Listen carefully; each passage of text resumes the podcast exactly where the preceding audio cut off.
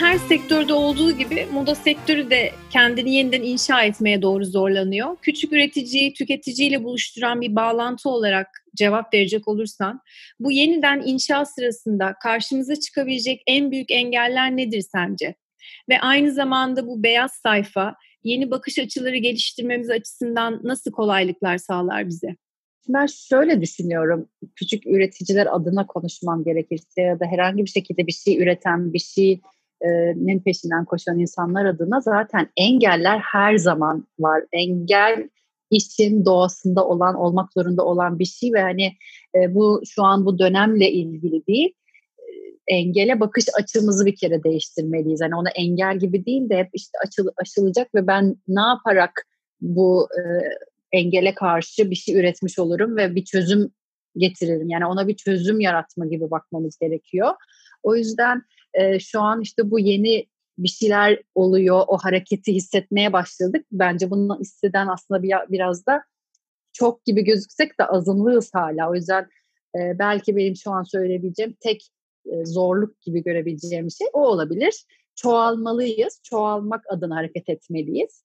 Onun dışında zaten engeller işin bir parçası e, ve o işte beyaz sayfa dediğimizde açıkçası tamamen bize ait, bizim oluşturabileceğimiz kurallarını bizim yazabileceğimiz bir şey olması açısından heyecan verici. Çünkü daha yeni yeni konuşuluyor e, büyük firmalar buna hala böyle tam aymadı. Aysalar da bir şey peşini şey yapamıyorlar açıkçası. E, tutamıyorlar. Bir yerden dahil olmaya çalışıyorlar. Olamıyorlar. O kadar çünkü başka konseptler ki bu küçük üreticilerle büyük mega şirketlerin arasındaki fark. Hani e, onların asla dahil olamayacağı bir birliktelik. O açıdan da o beyaz sayfa kesinlikle bize gerçek anlamda beyazlık, temizlik netlik, transparanlık anlamında çok destek olacak diye düşünüyorum. Tüketimin geldiği ve ilerlediği noktayı senin kurduğun lokal hareket varlığıyla tam olarak anlatıyor aslında. Yaratıcılar için içinde bulunduğumuz durum bir hayli heyecan verici. Çünkü belki de uzun zaman sonra ilk defa saf ve fayda sağlayan haliyle moda ve yaratıcılık tüm telaşından sıyrılıp ön plana çıkacak gibi görünüyor. Geleceğin artizanları, yaratıcıları sence nasıl olacaklar? Bana şöyle geliyor. Şu an bu dönemin işte bu hızlı dönüşüm hali birazcık da bu yeni nesile fayda da sağlıyor.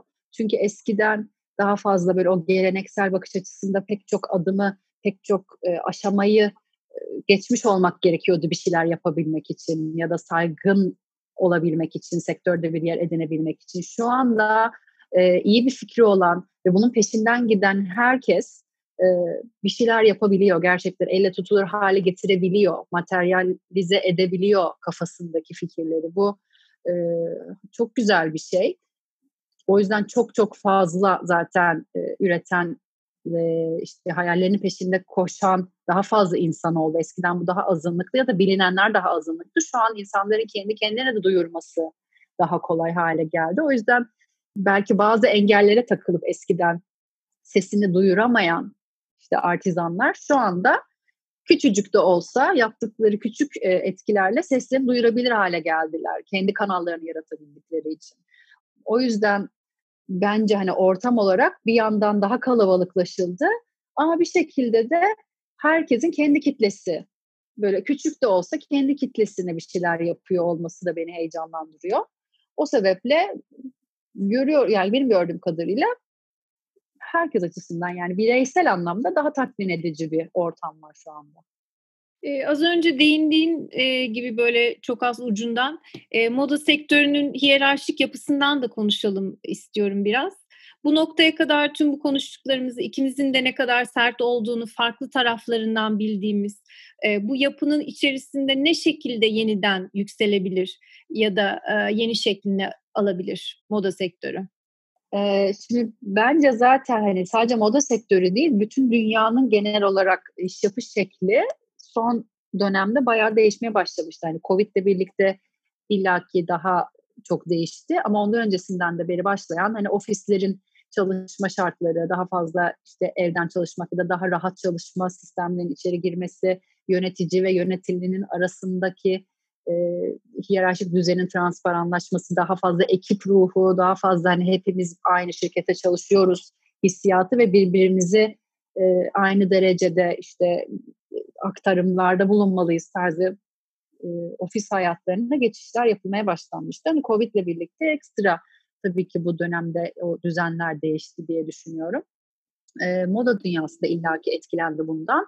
Hani eskiden işte daha bir önceki sorularda konuştuğum gibi işte bir usta çırak gibi uzun yıllar belki birinin altına çalışması gerekiyordu tasarımcıların ya da bir ürün, bir marka çıkarması gereken kişilerin. Şimdi tek başına iyi bir fikri ve iyi bir bağlantısı ya da kendisi gerçekten söyleyeceği derdi fark yaratabilecekse e, sesini çok daha rahat duyurabilen tasarımcılar çıktı ortaya. Başkalarının ihtiyacı olmadan e, eskiden hani bir takım işte medya kanallarının e, başka insanların nüfuzu sayesinde bir bir yere gelebilecekken şimdi insanlar kendi bağlantılarıyla, kendi çevreleriyle çok rahat kitlelerini oluşturabiliyorlar. O yüzden de e, o hiyerarşik yapı kesinlikle çok değişti ki yeni jenerasyon da zaten e, o hiyerarşik yapıya çok hani onun arayışında olan bir jenerasyon olduğunu düşünmüyorum. Biraz daha birlik beraberlikle hani yaratalım, birlikte olalım ve daha fazla sanki üstlerindeki insanları mentor olarak görmek istiyorlar. Yani onların altında ezilmiş gibi e, ya buna kesinlikle şey hissetmek istemiyorlar. Öyle ezilme duygusunu hissetmek istemiyorlar. Ondan önceki jenerasyonlarda biraz daha bu böyle kabul edilmiş bir şeydi. Yani tabii ki işte evet patron dur onu yapar deniyordu ama şu an o insan hakları işte kişi, kişisel haklar falan çok daha fazla konuşulmaya başladığı için gençlerde de daha fazla o tavır var diye düşünüyorum. Bütün o hiyerarşik yapı bundan etkileniyor elbette. Tüketim kısmına biraz daha derinden girelim. Covid-19 insanların davranış biçimlerini, zihinsel hallerini değiştirdi. Yeni bir din inmiş gibi hepimiz bir birlik duygusu içine girdik. Yine senin değindiğin gibi. Öncelik elbette insan hayatı deniyor ama bu hayatta kalan insanların da harcamaya devam etmesi bekleniyor ve bir şekilde de gerekiyor. Peki bu durum tüketiciyi nasıl etkiliyor? Birebir de gözlemlediğini bildiğim için tüketici birlikten doğan e, bu lokal hareketin neresinde duruyor ve nasıl duruyor? O birlik duygusu bence biraz da e, şuna da bağlandı. Hani dünyayla da ya da çevreyle de birlik olma. Hani hepimiz aynı gezegende yaşıyoruz. Ülkemiz, dinimiz, dilimiz, ırkımız, neyimiz e, hani hiç önemli değil.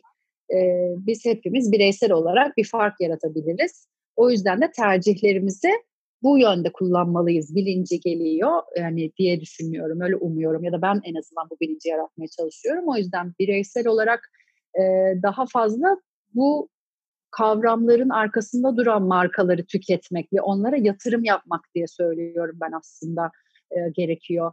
Tüketicinin şu anda e, lokal hareketleri desteklemesi aslında kendi lokaline, kendi daha fazla yaşamasını istediği e, üreten kesime katkıda bulunması, yatırımda bulunması ve evet devam et ben sen, hani senden beslenmek istiyorum demesi anlamına geliyor. O açıdan çok önemli olduğunu düşünüyorum. Çünkü hani lokaldeki e, üreteni şu an bugün terk ettiğimizde yarın bu dönemi atlattığımızda onların kalmıyor olması, onlara ulaşamıyor olmamız bizi çok daha kötü bir döneme sokar. E, çünkü o işte omega şirketler sizin benim e, iyi beslenmemizi, iyi işte ürünlerle ulaşmamızı değil, daha fazla kar etmeye önemsiyorlar sonuç olarak. Tam tersi bu küçük üreticilerde onun karşısına çıkan kişiler, onun karşısına çıkma cesareti gösterebilmiş e, markalar oluyorlar. Diyorlar ki ben bunu daha iyisini yapmak istiyorum, daha kalitelisini ve bu konuda kendine o değeri veren insanlara ulaşmak istiyorum dediği noktada da o insanların da evet ben de senin hayatta kalmana devam etmeni istiyorum onun için de sana bu yatırımı yapıyorum ve sen hayatta kal demeli. O açıdan da o tüketim kesinlikle bence de kesilmemeli ama çok seçici, çok bilinçli ve çok doğru noktaya yapılmalı. O yüzden bir şey sadece ucuz olduğu için aynısından 2, 3, 4, 5 tane almamalıyız. Yani onun da bilincini, o e, bütçeyi de yapmamız gerekiyor açıkçası. Hani kendi bütçemizin de kontrolünü o açıdan doğru yapmamız gerekiyor. Çünkü bize o aktarılmadı. Bize elinde olan parayı oraya buraya her yere harca. Hı-hı. Nasıl olsa tekrar gelir gibi bir şey anlatılırken bizim şu anda hayır benim bir bütçem var. O bütçeyi e, kimlere dağıtacağım, kimlerin yaşamasını istiyorum, kimlerin bu dünyada iyi bir şeyler yapmaya devam etmesini istiyorum ve onları bölüştürüyorum diye bakmanız gerekiyor. Bu dünyayı tüketici olarak da en azından Hani sadece üretmek durumunda değiliz. Bizler ne yapabiliriz? Hani üretmiyorsak bunu yapabiliriz. En azından doğrusunu üreteni arayıp araştırıp bulup o bilinçle onlara destek olabiliriz diye düşünüyorum. Geçmiş hayatımız eski günler dediğimiz zamanlar aslında birçok fazlalığı e, barındırıyor diye düşünüyorum. Ben sen de buna katılır mısın? Belki eski zamanlardaki gibi sadeleşiyor muyuz e, acaba? Doğaya daha mı yakın hale geliyoruz, gelmek istiyoruz? Tüm bunlar ve az önce konuştuklarımız sana Nil'e ne, ne hissettiriyor, nasıl hissettiriyor? Yani bana zaten hani şu anki dünya düzeni çok büyük bir sıkışmışlık hissettirdiği için ben biraz da zaten şu an yaptığım şeyi yapıyorum. Değiştirmek istiyorum. Ben bireysel anlamda nasıl değiştirebilirim diye bir çaba içerisindeyim. Ee, eski günler dediğimiz işte hani Covid öncesiyse o eski günler zaten pek çoğumuz anlamış, anladığımız kadarıyla çok bunalmışız. Ee, istemediğimiz bir e, hayat tarzına böyle itilmişiz zaten ait hissedememişiz. Ait gibi davranmışız. Onun farkına varıyor çoğu kişi şu anda. Ee, ve ben işte onu da söylüyorum. Bazen insanlar bana şey diyorlar işte yerel markalar çok pahalı. Neden? İşte bizim de hani bunlara ulaşabilme hakkımız olmalı. Yani sanki ucuza ürün almak bir hak gibi bir e, tavır var insanlarda. Onu algılayamıyorum. Çünkü hani düşünüyorum eskiden benim anneannemin dolabında gerçekten toplasa 15-20 parça bir şey olurdu yani ve e, bu normaldi ve onlar da yaşayan insanlardı. Onlar da işte çocuklarını okula götürüp getiren, e, normal sosyal hayatları olan insanlardı ve onlar bununla yetinebiliyorlarsa ve bunlar onun için okeyse bizim için niye diyeyim, biz niye daha fazlasını istiyoruz? Hani o açıdan elbette e, oraya doğru sanki bir en azından benim kendi adıma bir yönelmem var diye düşünüyorum e, herkese uyar mı uymaz mı o ayrı bir konu. Onu da dengesini bulmalıyız. Zaten dengeyi kaybettiğimiz için de birazcık böyleyiz muhtemelen. E, ama yani tabii ki işte doğadan çok uzaklaştık. E, o zaten sürekli konuştuğumuz bir şey.